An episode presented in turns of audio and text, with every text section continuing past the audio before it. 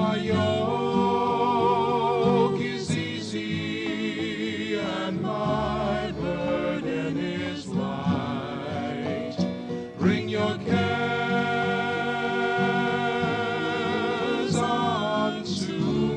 the Archbishop Fulton J. Sheen Center for Media Evangelization in Ewing, New Jersey, welcome to Come to Me with Jim Manfredonia. Stay tuned for an hour of talk, reflections, and meditations on topics that are important to today's Catholics.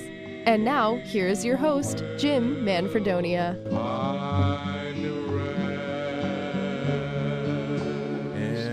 Very good day to you, my friends. Welcome once again to Come to Me. My name is Jim Manfredonia, and as always, it is a great joy to be here with you as the Lord gives us this time every Tuesday, Wednesday, and Thursday live at 4 o'clock on these domestic church media Catholic radio stations and all of our platforms that we use to broadcast the joy of the gospel and all the beautiful teachings of our church. And I'm so happy you're here, my friends, on this, oh, halfway to Christmas, right? Today is June 25th.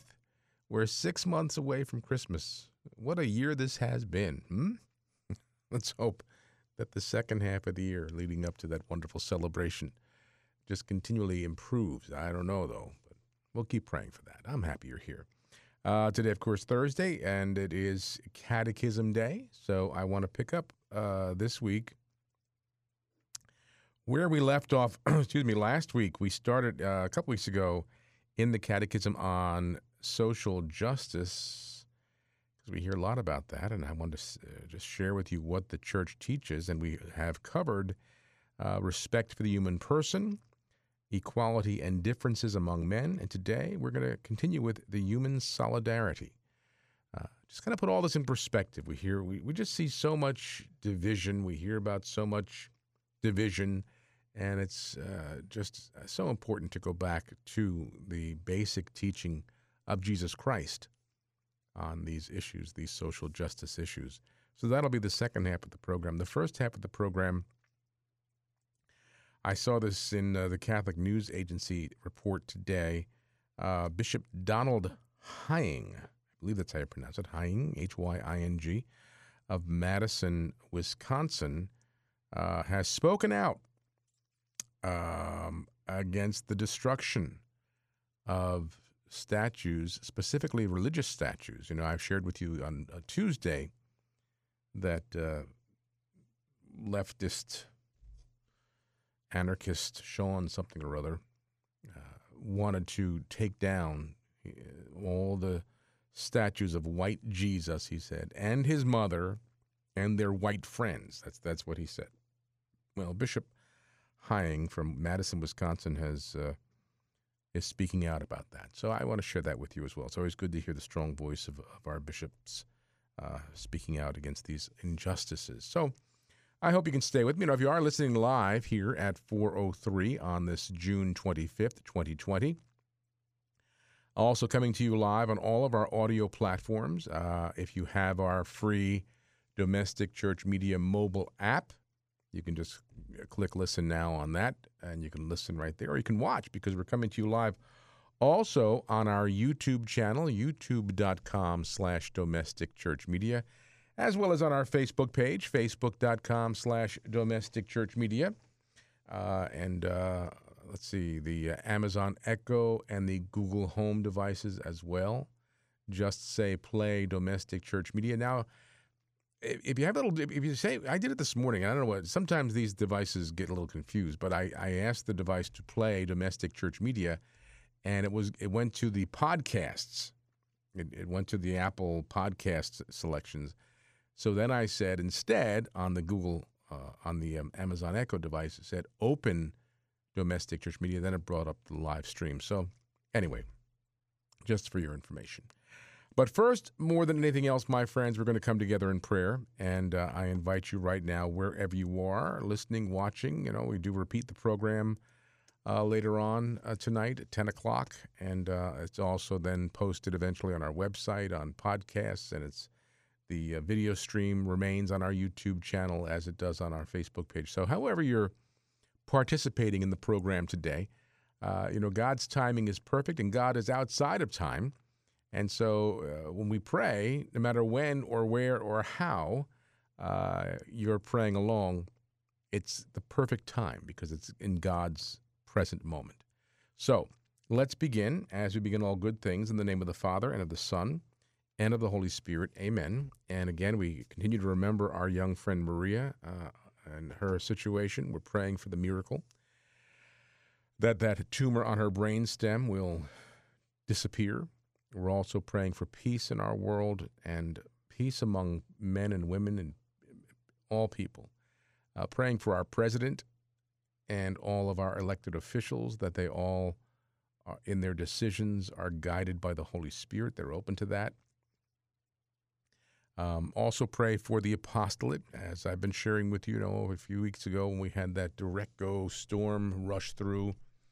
It did uh, irreparable damage on our transmitter at 1260 AM, which is our major AM station here in New Jersey, our flagship station. We're kind of flying um, on a wing and a prayer right now. Uh, did some makeshift on a backup transmitter, but um, anyway, that we have to get a new transmitter now say some prayers because we had a development today that may have very good and positive results for us. I can't get into the details at the moment, but we're just waiting word. Uh, but just keep just keep us in prayer because the Lord's going to take care of us. We know that. And uh, one thing I've learned in my work in apostolate is our God is a God of surprises. so uh, many surprises are still awaiting us, I'm sure. So we'll keep that in prayer. We're praying the prayer Holy Father uh, Pope Francis has given us to protect us from the pandemic.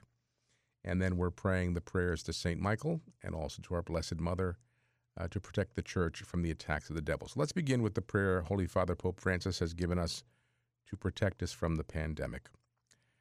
We fly to your protection, O Holy Mother of God, in the present tragic situation when the whole world is prey to suffering and anxiety we fly to you, Mother of God and our Mother, and seek refuge under your protection. Virgin Mary, turn your merciful eyes toward us amid this coronavirus pandemic. Comfort those who are distraught and mourn their loved ones who have died, and at times are buried in a way that grieves them deeply. Be close to those who are concerned for their loved ones who are sick and who, in order to prevent the spread of the disease, cannot be close to them. Fill with hope those who are troubled by the uncertainty of the future and the consequences for the economy and employment. Mother of God and our Mother, pray for us to God, the Father of mercies, that this great suffering may end and that hope and peace may dawn anew. Plead with your divine Son, as you did at Cana, so that the families of the sick and the victims of uh, and the victims be comforted, and their hearts be opened to confidence and trust.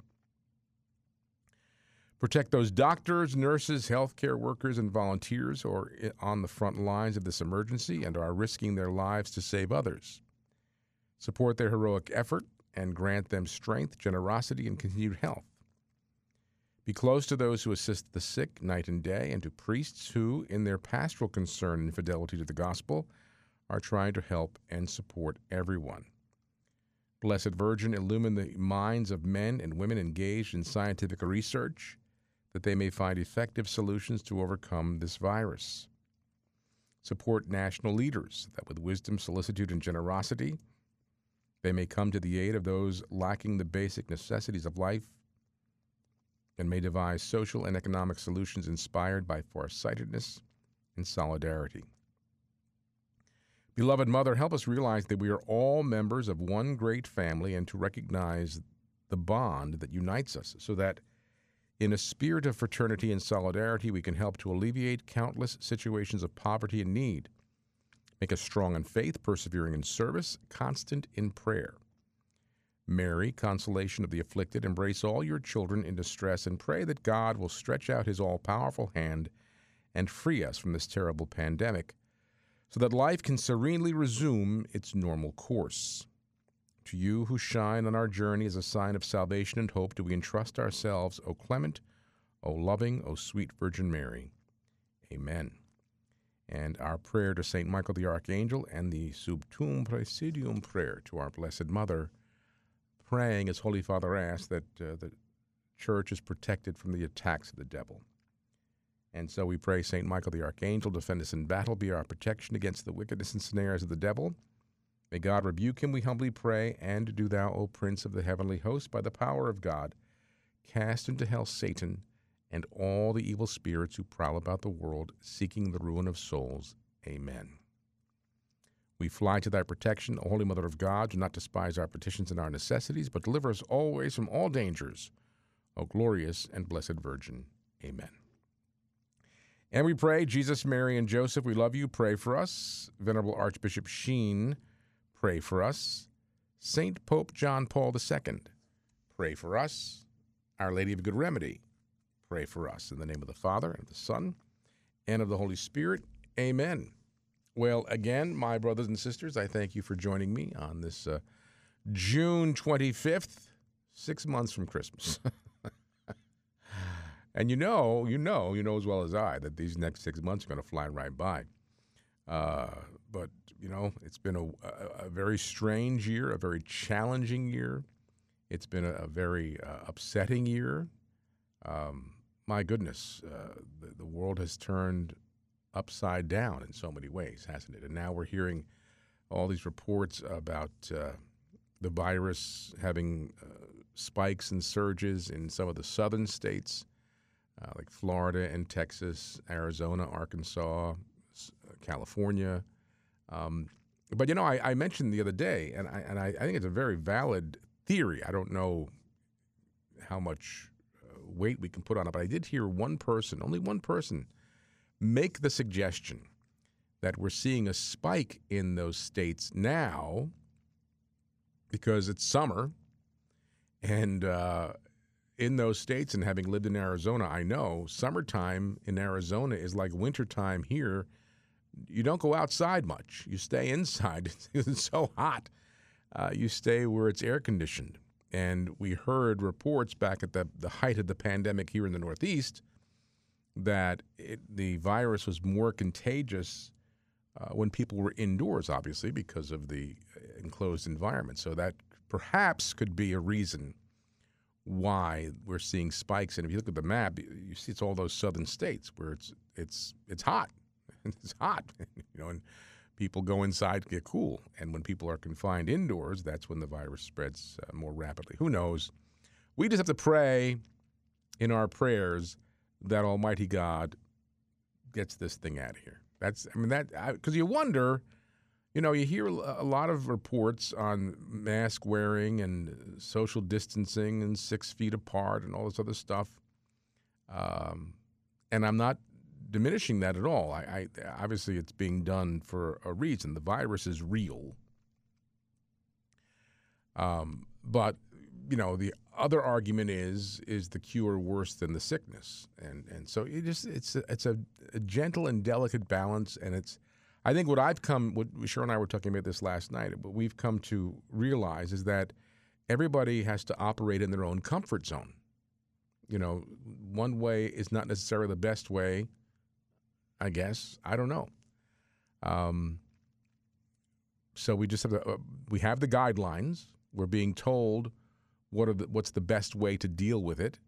Uh, we know that there are levels of severity depending on what group you fall into. You know, the more vulnerable, the more susceptible to the virus. The elderly, those who already have pre-existing conditions that, that would make them more vulnerable, uh, as opposed to young people. Although they, they're saying now a lot of the virus uh, cases uh, in uh, those southern states, like Arizona, Florida, um, is mostly younger people, 20s, 30s, but they're saying because they've been socializing more. So I, you know, yet we saw, you know, over two weeks ago, uh, all of those protests that have been taking place around the country, where not everyone was wearing masks and not everyone was, they certainly weren't social distancing. Um, and there's about a 14 day maximum incubation period for the virus, they say, and we're not seeing spikes in those major cities like New York or, or, some, uh, or some of the other cities where we, we saw that uh, uh, take place. So, who knows? You know, as people of faith uh, and, and, people of hope, we just place all of our trust and hope in the Lord. And we know that Jesus is right here with us. He's walking with us. He understands. He knows. Uh, he's already um, way ahead of us. He's he's in he's in the future, so to speak, because there is no time. Everything is present to him, so he knows what tomorrow will bring. He's there already, um, and we just have to place our trust in him and and operate and work within and live within your comfort zone. And uh, we don't uh, we, we don't diminish anybody's uh, reaction or response to this. So. Our greatest weapon against it all, though, including the weapon, including the this, the division that we see in our country and in our church, uh, is prayer. Just praying. And Holy Father spoke about that yesterday, you know, and with his beautiful teaching uh, on his general audience when he was talking about prayer. And, and God hears even the sinner's prayer. And I was listening to this morning, I don't know if you heard, uh, 9 o'clock, you know, we have the, the wisdom of Father Groeschel, our wonderful, dear uh, Father Groeschel of happy memory, who I, I had the great joy of meeting a few times, and to the point where he would he was, you know, he would actually call me um, on occasion. Um, but this morning he was his series right now that we're running at nine o'clock is on hope. And this morning he gave that beautiful reflection, on, and I've shared it with you many times uh, from Faustina's diary on the conversation that was revealed, Faustina said, by Jesus himself, of the despairing soul with the merciful Savior, and how even the most hardened of sinners in this world are given that last chance of grace and mercy if they want it. Uh, in that time uh, from moving from this world into the next world, from this life into eternal life. And I just think it's, a, every time I hear it, and I, you know, no one can no one can teach I think better than than our Father Groeschel. Um, and he just does such a beautiful job and did a beautiful job on that program this morning. It just touches my heart when I hear him talk about that because it, it shows there's hope for everything and everyone. This world is a broken world, it's a fallen world because of sin. And it's a struggle every day, isn't it? A struggle every day to do, to do the best you can, to, to live the way you're supposed to live, to, to live up to our discipleship. It's tough. We fall, we have our ups, we have our downs. But through it all, we have Jesus and we have prayer and relationship and encounter with Christ that keeps us moving forward with great, great, uh, great joy and great hope. Now, um, I did see this morning uh, in the Catholic News Agency a little article here that the Bishop of Madison, uh, Wisconsin, uh, Bishop Donald Hying, said he couldn't remain silent anymore regarding what we're seeing going on in our country. As you know, rioters in the U.S. they continue to target statues. now I think it's just if it's on a pedestal, they tear it down, no matter who it is. Um, but there has been, as I shared with you the other day, a call to destroy some depictions of Jesus, the Blessed Mother, and the person said they're friends, they're white friends. Well, Bishop uh, Hying of Madison uh, has composed a, I think it's a pastoral letter or a letter from the from the bishop uh, saying, should certain statues be placed in museums or storage? Perhaps should we let a group of vandals make those decisions for us? No, the bishop said. If we allow the commemorative and visual history of our nation to be destroyed by random groups in the current moment of anger, how will we ever learn from that history? Does toppling and vandalizing a statue of George Washington because he owned slaves really serve our country and our collective memory? Uh, the bishop also responded to a recent uh, tweet that I shared with you, the Shaun King, that was his name, Shaun King, who said that statues of white European uh, they claim is Jesus are a form of white supremacy and ought to be torn down, along with murals and stained glass windows of white Jesus, his European mother, and their white friends. Bishop Hying of Wisconsin, Madison, uh, Wisconsin, noted that every culture, country, ethnicity, and race has claimed Jesus and the Blessed Virgin as their own, depicting them with their culture's skin color and dressed in their culture's garb. And he cited the Catechism, paragraph 1149. The liturgy of the church presupposes, integrates, and sanctifies elements from creation and human culture, conferring on them the dignity of signs and grace of the new creation in Jesus Christ.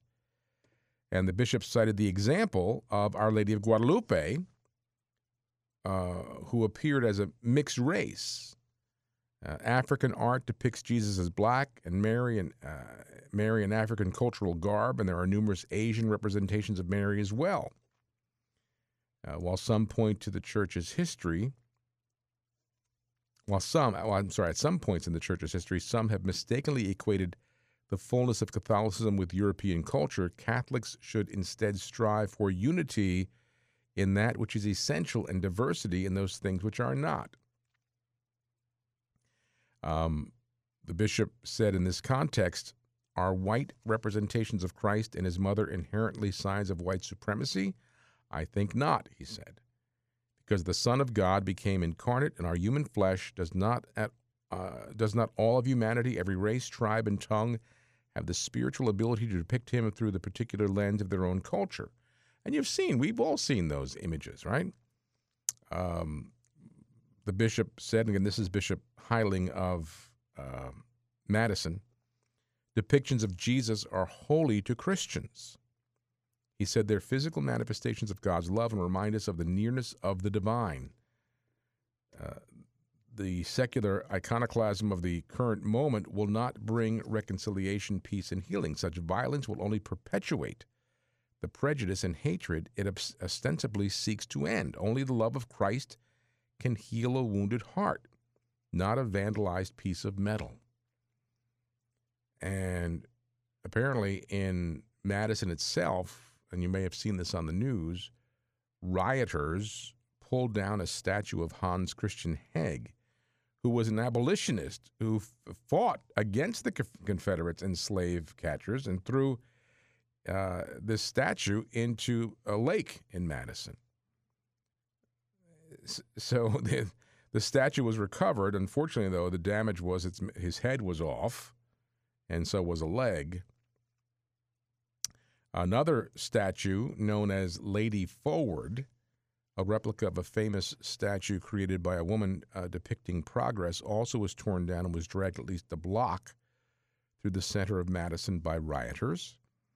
And as you know, um, across the country, protesters in recent days have been toppling statues of Confederate leaders, uh, the figures associated with slavery, but also in some places have pulled down statues of Catholic saints, abolitionists, and other uh, figures. So Bishop Hying from Madison, Wisconsin, just couldn't hold back anymore. And he emphasized that many of the most successful protests of the civil rights era were predicted on, uh, predicated rather on Christian ideas of nonviolence and a scriptural understanding of the human person. You know, one thing we we we uh, embrace so dearly in our country is the right to assemble, peacefully uh, assemble, and to come together and protest. Listen, we you know the March for Life every January where hundreds of thousands of people come to peacefully protest the horror of the violent murder of children in the womb. It's a perfect example of the right we have as citizens of the U.S. to peacefully assemble and protest. And we do it every year. The pro life movement does it every year in January with hundreds of thousands of people and there's not one act of vandalism, there's not one uh, toppled statue or uh, one you know individual hurt in any way. Great and enormous respect for the police who are there to keep the peace. Uh, and that's the way to do it. You know, if there's ever an example of how to get your point across, and a very important, in this case, obviously, probably the most important point to be gotten across in the current uh, climate and culture, the, the protect the right to life, it's done the way it should be done. And I think, you know, just talk about social justice and we, we, we embrace the right and respect the right for anyone to peacefully assemble and protest. You have, we have the right to do that. That's the, you know, what, one point that I've, I've heard many uh, commentators make uh, recently is that for all our imperfections in this country, and we do have them, obviously, it's still the best place in the world or we wouldn't have so many people to the tune of a million a year wanting to get in and come and live here to escape those injustices. And again, not perfect in any way. And there are many, many imperfections that need to be corrected. And hopefully, as we continue to grow as a nation, those things are corrected. But within the context of the rule of law and how uh, a civilized people corrects those things.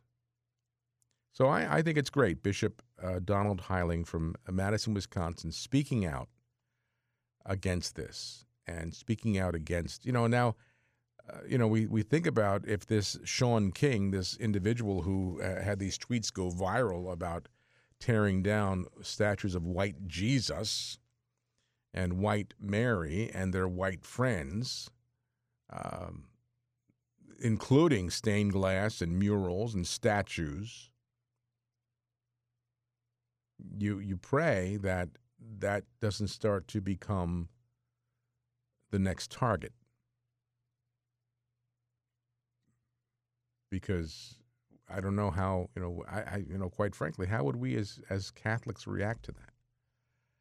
You certainly don't you know, you don't do an eye for an eye and a tooth for a tooth. You know that that the Old Testament way. I remember that the great uh, great line from Fiddler on the Roof when when uh, was posed that that question: an eye for an eye and a tooth for a tooth, the, the law of Moses. And and uh, Tevye said, well, uh, that way the whole world will be blind and toothless. You know, there's a way to to. Jesus said, you know, he brought peace to bring peace, to do things peaceably, peacefully. So, anyway, that's in the Catholic News Agency. If you, never, uh, if you have an opportunity, you should uh, check that out on a daily basis. We have it on our on our our free uh, mobile app, uh, CatholicNewsAgency.com. It's right there. Uh, it's uh, owned by EWTN, and so it's uh, great, authentic, solid teaching and news reporting with no spin. Um, and you know, we need more of that these days, don't we? Because we see so much deception out there. And we know who the father of deception is the father of lies, Jesus called him. So it's good to go to an authentic Catholic news reporting agency. There are some out there, you know, that uh, I don't uh, just kind of get under my skin. But we have to be a unified body as the body of Christ. We have to come together in love, charity, peace, and work together and pray together and worship together. I don't know how, how it's going for you with the new um, mass situation with the masks and the no singing and, and no choir. I know Cheryl gets a little frustrated because she can't have choir and, and, and uh, it's just different, right? But we still have Jesus and um, we have to be united as his body here on earth and united in, in truth and united in peace and work together because you know we see our country right now uh, uh, really at a turning point. I think we're finding uh, as we get closer to November's election, we're seeing the separation of the oil and water, where it's no longer a large shade of gray. We pretty much know where each side is coming from, and we have to make a decision based on what we want here for our society, based on our basic Judeo-Christian values, the way I grew up and the way you grew up. uh, the country was a, a, a lot more solidified in the the understanding of what those values were and how we grew and lived as a society. Unfortunately, these days, that's not the same. It's, it's changed. And so we have to pray for that. All right, let me uh, take a break. I'm going to come back. We're going to go to the Catechism of the Catholic Church. And today's lesson from the Catechism begins on paragraph 1939 Human Solidarity. So stay where you are, my friends. There's more to come on Come to Me.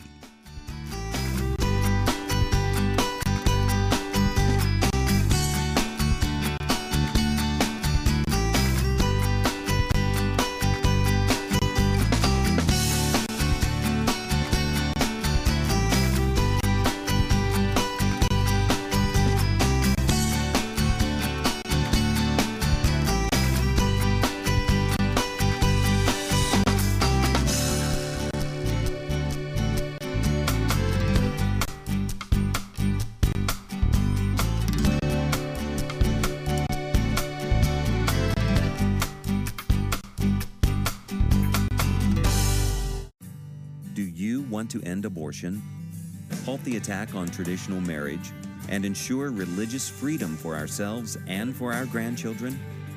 To do this, we must convert the culture. St. Paul Street Evangelization is a grassroots initiative that recognizes this need and takes it to the streets. If you're interested in peacefully sharing the gospel in your area, visit streetevangelization.com to learn more.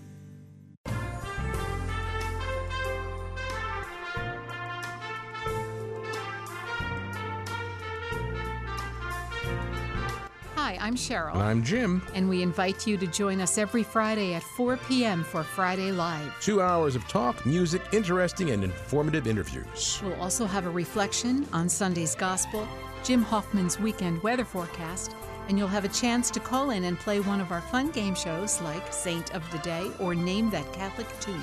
It all happens right here, Friday at 4 p.m. That's Friday Live, proclaiming the joy of the gospel, communicating hope on these domestic church media stations.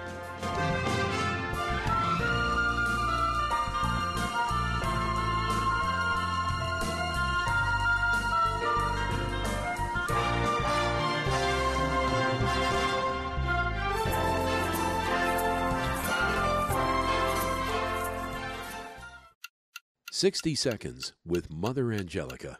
Do not let your heart be troubled. Is your heart troubled? Well, what about? Well, I have a, my children are not in the church. We've had tragedy after tragedy in our family. This one is a born loser, never been successful in his life. This one has terrible pain. All that. So who knows Jesus? And yet our dear Lord looks at us with great love as only a friend can, a real friend, and, and say, don't let your hearts be troubled. And I want you to, to think of that. He's saying, don't let it. Ah, now, that means you can do something about it, doesn't it, huh? He doesn't say, I'm going to help you not to let your hearts be troubled. No, he said, you don't let it trouble you. The people you know and trust are on EWTN. Want to work a virtual miracle for your church or charity? Here's something so brilliant yet so simple and meaningful, you have to check it out. It's an internet site called goodshop.com. Goodshop.com has created a way that lets you support any charity of your choice and it costs you nothing. The good news is 700 of the largest internet retailers, stores you already visit online, have teamed up with goodshop.com to give back a percentage of every purchase you make to your favorite cause.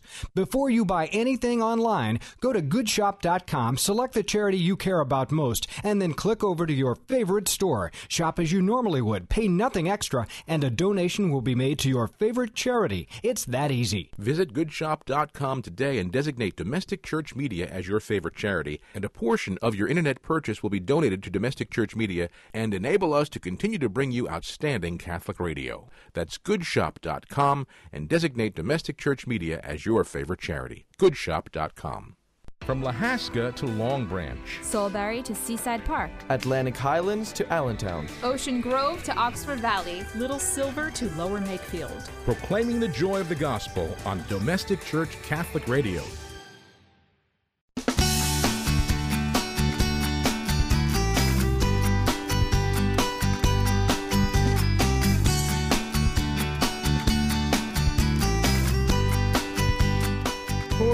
Welcome back, my friends. And in just a moment, we're going to go into the Catechism of the Catholic Church. We hear a lot about social justice these days, so I thought, as we've been doing the past couple of weeks, continue with the Church's teaching on social justice from our Catechism. We'll get to that in just a moment. Before we do that, again, just to kind of fill you in on uh, where we are with our transmitter. You know, we a few weeks ago had the derecho storm come through, and it uh, pretty much destroyed our AM transmitter, 1260. Uh, irreparable damage has been done. We're operating now on a backup transmitter, mm, lower, much lower power. So, anyway, we need a new transmitter. I've been sharing that with you. $38,000 is what we need. I want to thank all of you who have been responding to that. Thank you so much. Um, but I'm going to ask you, please keep praying because it, we need we need a lot more and um, to get there. And uh, but we had a situation today. We're just praying that you know God, in His own great way, takes care of us.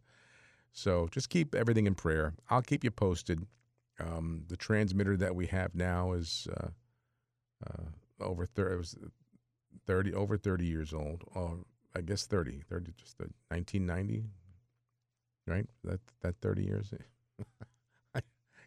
1990 to me seems like just a couple of years ago. I don't know, 30 years ago. My goodness. Um, I always like to think. I know it's not going to make any sense. It's my own warped way of thinking of things. I thought, okay, so that's 30 years ago. Doesn't seem like 30 years ago. But in 1990, of 30 years ago, would have been 1960. I would have been in kindergarten. Just, just the time. I guess it's going to be great. We we eventually get to heaven. You know, there is no time. None of this will make any any difference. It's just all present, all present.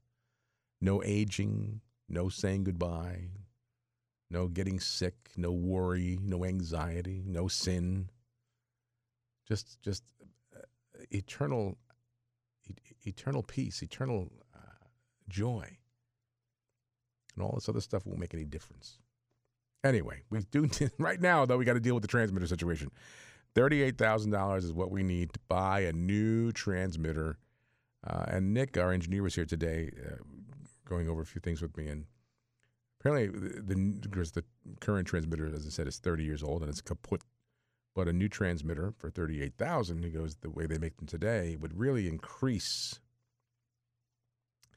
um, the power of our signal. It wouldn't go any farther than it, where it goes normally, but within our footprint, like right now, if people are on the fringe up in northern Hunterdon County or uh, down in, in southern Burlington County or into um, Camden or Gloucester counties down that way, uh, where it's kind of you know scratchy, and it'll be a more powerful signal. So.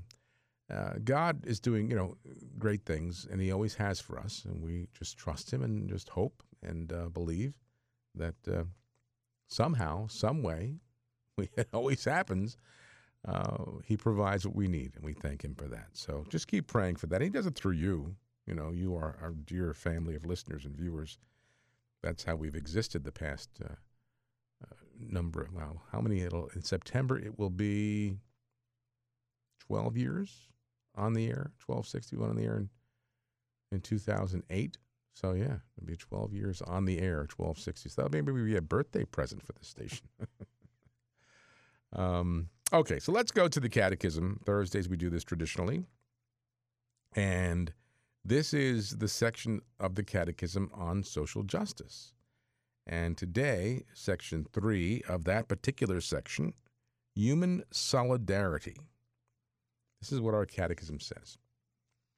The principle of solidarity, also articulated in terms of friendship or social charity, is a direct demand of human and Christian brotherhood.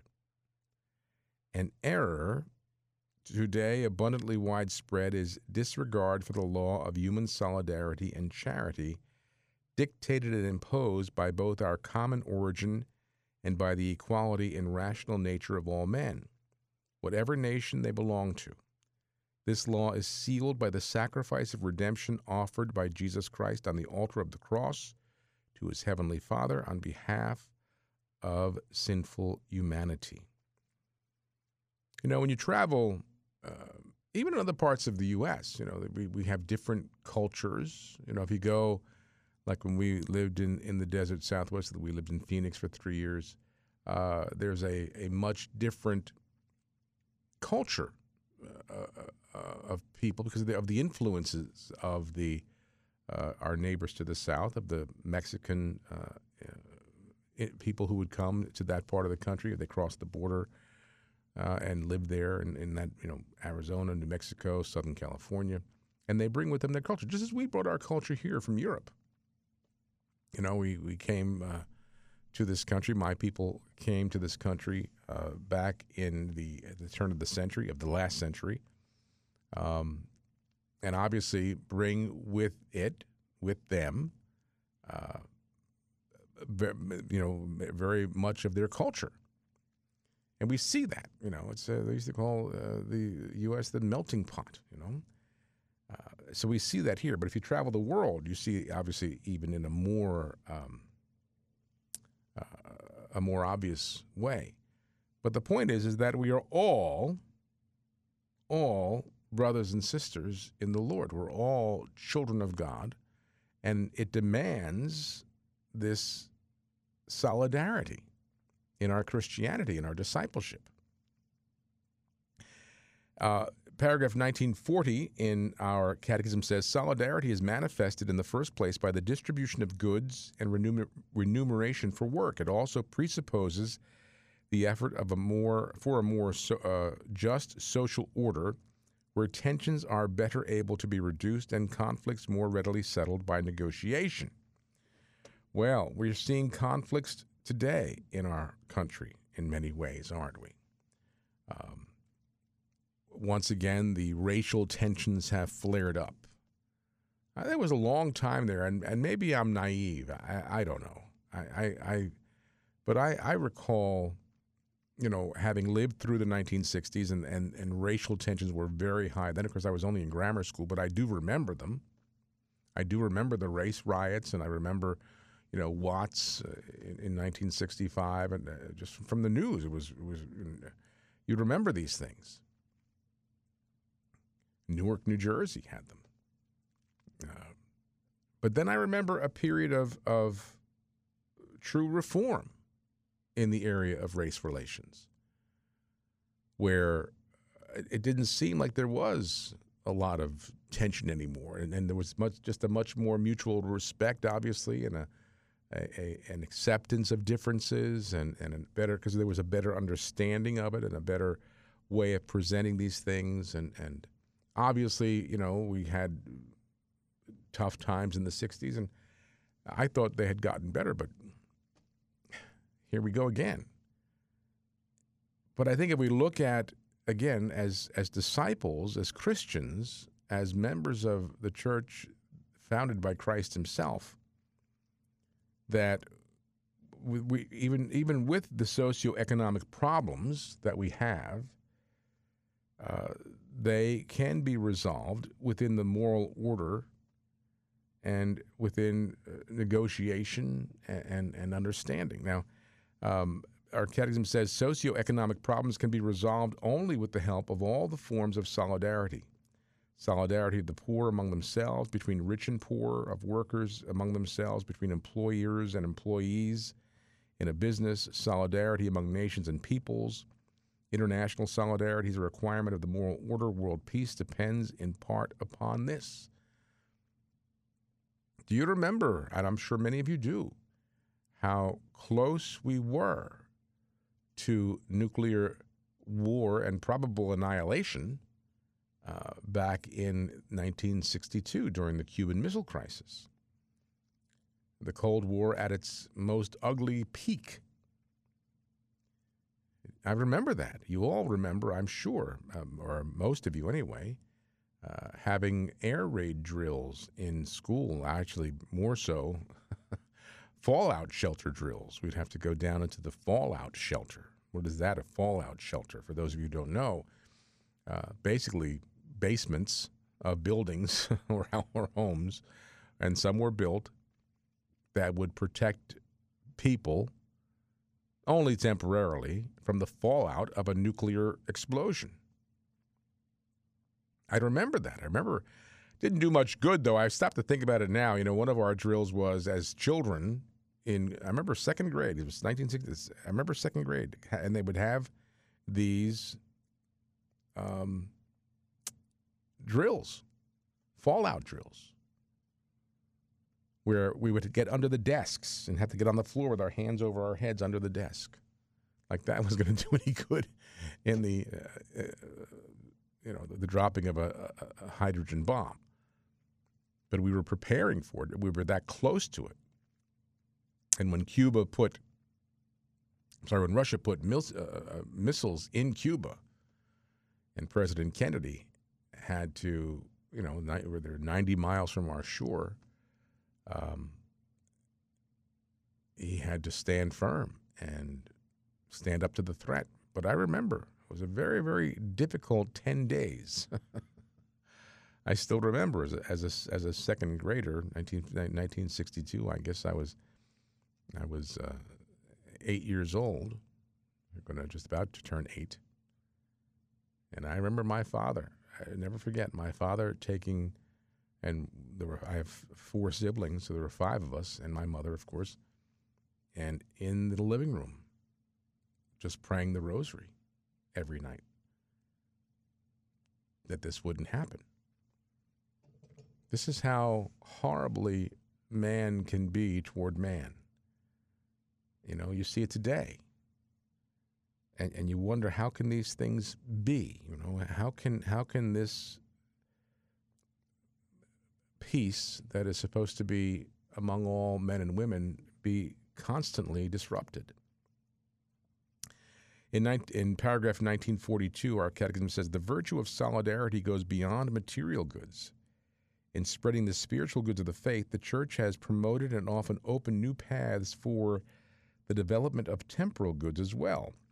And so, throughout the centuries, has the Lord's saying been verified Seek first his kingdom and his righteousness, and all these things shall be yours as well.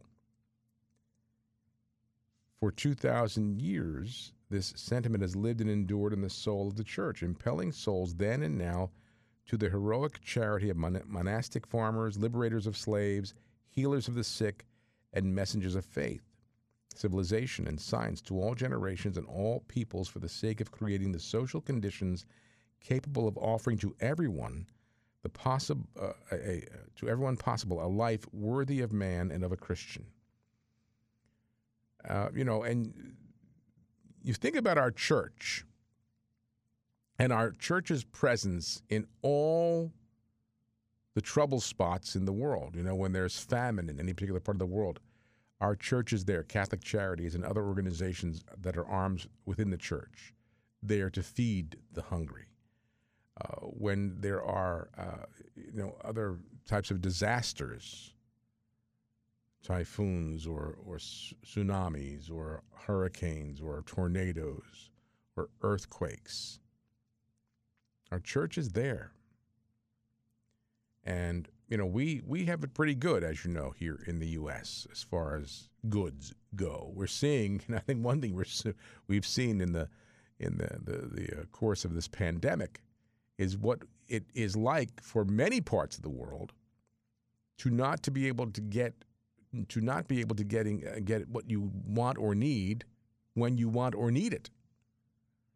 Empty shelves in supermarkets and stores for basic necessities. I still don't get the toilet paper thing. I'm sorry. I don't know what what the deal is with the toilet paper shortage during the pandemic.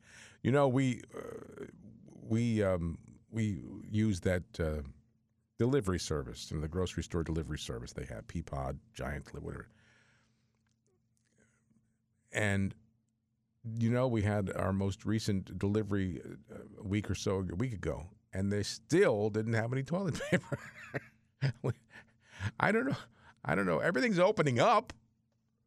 I don't get the toilet paper shortage. I don't get it. I understand, like the hand. I went the other day, Saturday. I was gonna um, do some of my chores on Saturday, and I had to go get some some uh, bathroom cleaner. I was going to try to get the bathroom cleaner to, you know, and, the, the shelves were empty. Couldn't get it. All that stuff was gone. All the sanitizers were gone. I understand that part of it, but don't hoard it. You know, but we're seeing now in this country what it's like in other parts of the world on a regular basis. You know, and um, a couple of years ago, we were at a uh, a, a, talk by uh, members of the Esperanza family. Maria Esperanza, who you know, her her cause for canonization has been opened, and uh, there, but she was from Venezuela, and her family was at a thing, a, a presentation that they were doing for a, an organization that I was at, and they were talking about Venezuela. Now, Venezuela, 20 years ago, was one of the richest countries in South America, oil producing country with a, a great economy. And then the socialists got in. And they were telling these stories about, you know, lines and lines and lines just to get basic food at your grocery store. Um, just a horrible situation. And they were saying, you know, Venezuela is a shell of what it was 20 years ago. Uh, so we're seeing now in our own way with, during the pandemic what it's like to be without, to be in, in some ways in need and want of things.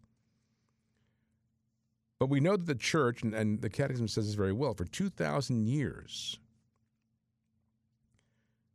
this sentiment seek first the kingdom.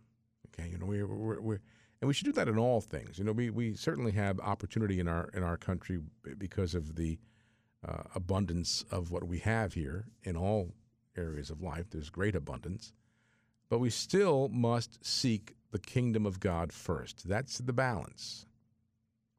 That's that's that's the sentiment by which we live, or should be living, seeking first God's kingdom. For two thousand years, the Catechism says, this sentiment has lived and endured in the soul soul of the church, impelling souls then and now to the heroic charity. And they cite of monastic farmers, liberators of slaves, healers of the sick, and messengers of the faith civilization, and science to all generations and all peoples for the sake of creating the social conditions capable of offering to everyone possible a life worthy of man and of a Christian. And we must work for that. Now, to, to people, you know, and our Holy Father, Pope Francis, has been teaching that himself, coming from South America, from Argentina. A different culture. He grew up in a different environment. You know, there's, there's a difference between uh, the country of Argentina and where he lives now in Italy. It's there's a difference, you know, and there's a difference between Italy and the U.S. Obviously, there's a different a different culture, different way of life. But every person on the face of this planet is entitled to live a life worthy of being a human being, obviously, and of we who are Christians have the responsibility to help build up that life for them. But first, seeking God's kingdom in all things. And then everything else is added unto that. Jesus told us that. Have you learned that? I've learned that in my life in many ways. You know, it's only when you first seek God's kingdom and, and, and really focus on building up the kingdom here on earth that everything else falls into place. You can't do it the other way around you start with seeking first and building up God's kingdom. And when we live that way and we encourage others to do the same, we see a greater peace, a greater society, a greater culture, one that shows mutual respect for those uh, who are different than each other and, and have different ways of, of living in, in different culture You know, we're seeing and hearing a lot about that now of past mistakes. Pa- past mistakes. You know, they mention Christopher Columbus and how he and his men treated the natives of uh, North America, which some of which I'm not even sure, you know, how much of it has been uh, uh, fabricated. I don't know. Um, we we hear those stories, but it doesn't mean that we live that way today. Obviously, you know, we hear stories at the time when when some of our greatest Americans, the founding fathers, who were slave owners. Sadly and unfortunately, that was the culture at that time. Not right. Not right at all. But it wasn't unique to this country either. It was slavery. I mean, we hear about Irish slaves even at one point in, in history. We hear about uh, the uh, the Israelites being slaves, and so you know it's we're of a fallen nature. We live in a fallen world, and we strive constantly to seek God's kingdom, to build up that kingdom, to correct past mistakes, to learn from them, and build up the kingdom so that when Jesus returns, he will give. The, this is we, we've we've done everything possible to build up His kingdom here on earth, and that's what that's what our that's what our church teaches us. That's that's what the church has done for two thousand years. Been there for those less fortunate. Been there to be a beacon of light, to shed the the gospel truth uh, and and share it with as many people as possible, so that the kingdom can be built up. And so when we talk about social justice, again, you can read these sections in your catechism. Uh, it starts with paragraph 1928 and continues through paragraph 1942. In these days, especially, to get the church's perspective and the uh, right teaching on social justice. We hear a lot about it on the news and through political pundits and, and protesters and people's who have uh, people who have many different opinions. But go to the to the Catechism, paragraphs 1928 to 1942, and read what our church teaches about social justice and how we are called, every single one of us, to live, to seek first God's kingdom and His righteousness, and everything else then will fall into place and be added unto that. That's the basic teaching of social justice. And when we do that, you see what a great world this would be. All right, I'm going to go head on out of here. So uh, have a great rest of your day, my friends. Thank you for joining me. Tomorrow, 4 o'clock, Cheryl's here uh, with me for two hours of Friday Live. Uh, oh, Deacon Anthony's going to be with us tomorrow, too. So uh, stu- tune in for that. Um, until then, though, my friends, I pray you have a blessed rest of your day. My name is Jim Manfredonia. Thanks for listening. God bless you, and God love you.